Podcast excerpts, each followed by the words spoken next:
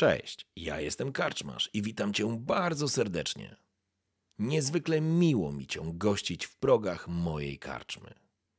A teraz usiądź wygodnie, odpręż się i daj porwać się historii, którą mam do opowiedzenia. A jeśli spodoba Ci się to, co usłyszysz, zawsze możesz rozważyć wsparcie mnie za pomocą patronite.pl. Link znajdziesz w opisie. Życzę miłego słuchania. Oby nam się!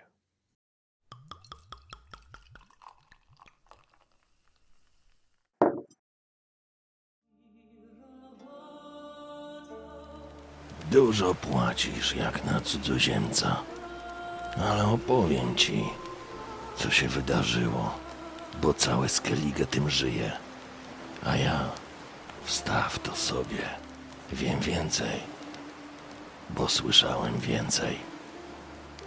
To historia, w którym polityka miesza się z mitologią.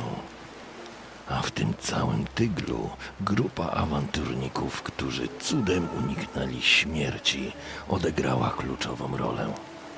Tak, tak.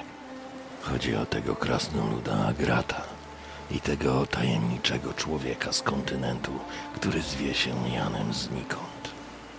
Rzecz jasna, wojownika Brokwar, Turgota, chociaż już sam nie wiem, z jakiego klanu w Torgot jest, i tego mutanta, syna Gauta Bojaźliwego, Widara, który na jarlowskim stolcu osadził swego brata Urna. Lugos szalony, były Jarl Drummond, poświęcił swoje życie na ożywienie mitu. Odnalezienie założyciela Drummond, Modolfa, jedynego z synów Hemdala, który nie odnalazł swego daru. Bo właśnie w tym stary Jarl upatrywał szansy dla swojego klanu. Podobno wszedł w posiadanie starej receptury klanu Tordaroch, dzięki której miał stworzyć legendarną włócznię Hemdala. Co? Uśmiechasz się, szczerzysz zęby jak głupi do sera, że niby bajki ploty. Widać, żeś człowiek z kontynentu. Nie rozumiesz Skellige. Nie rozumiesz, że nasza wiara i nasze mity są nierozłącznymi elementami naszego żywota. I są tak samo realne, jak nóż w twoich bebechach. Na to wszystko był zszedł w podejrzanych okolicznościach król Bran Tiurseach. Początkowo nie było wiadomo jak i dlaczego, ale ostatecznie wyjaśniło się. Wszystko ostatecznie się wyjaśnia.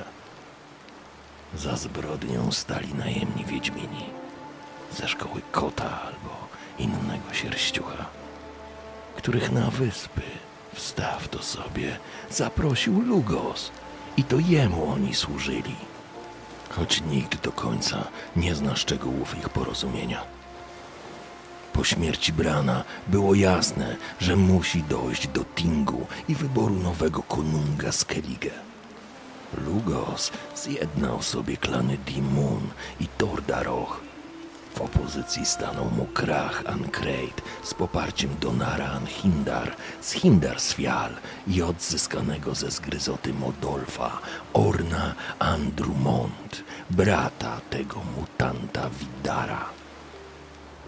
Krach liczył na poparcie Tiursach, ale Birna, wdowa po królu, miała swoje własne plany.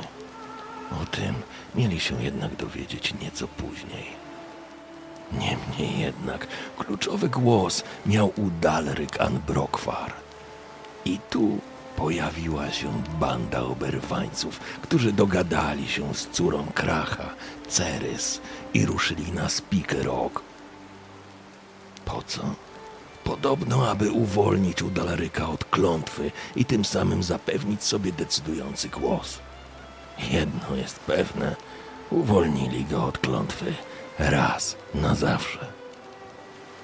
Powiem tylko, że wszystko działo się za plecami seniora Ancrate, co później doprowadziło do koszmarnych komplikacji w następnych dniach.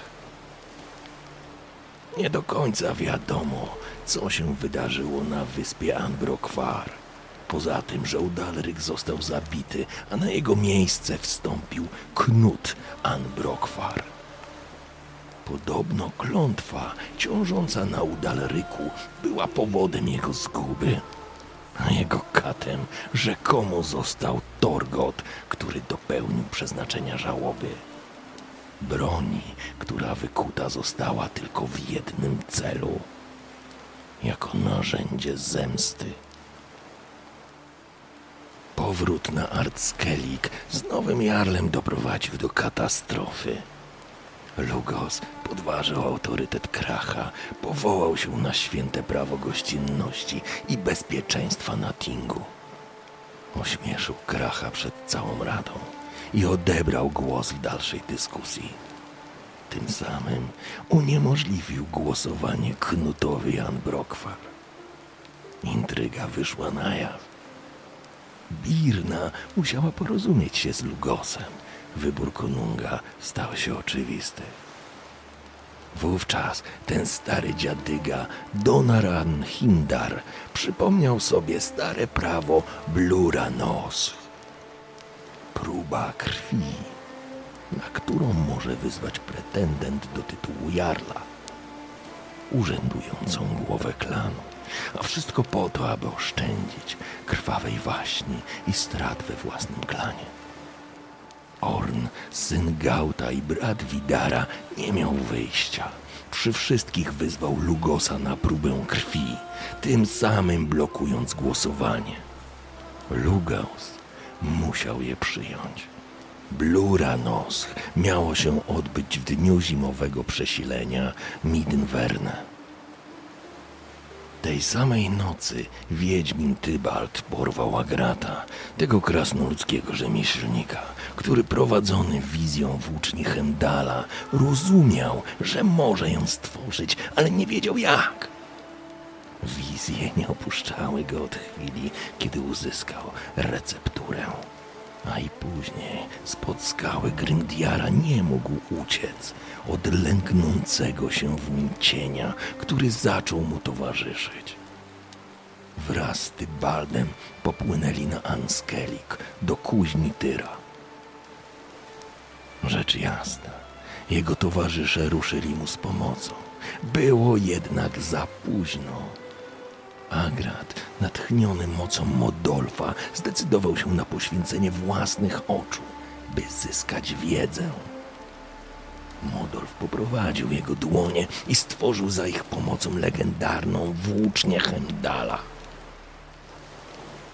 Ta miała trafić do Lugosa, ale wówczas w pieczarach Anskelik doszło do konfrontacji. Dodam jedynie, że źle się ona skończyła dla popleczników Lugosa, a kompania wraz z włócznią wróciła na Artskelik. Wspomnę tylko, że Birna, kiedy byli na Anskelik, złożyła drużynie propozycję zdrady Ancreit, ale oni na nią nie przystali, za co mieli zapłacić własną krwią na morzu. Ale Widać bogowie im sprzyjali, bo udało im się odeprzeć zdradziecki atak Tiurseach. Kiedy doszło do przesilenia, doszło również do próby krwi. Naprzeciwko siebie stanęli Lugos i Orn wraz ze swoimi drużynami.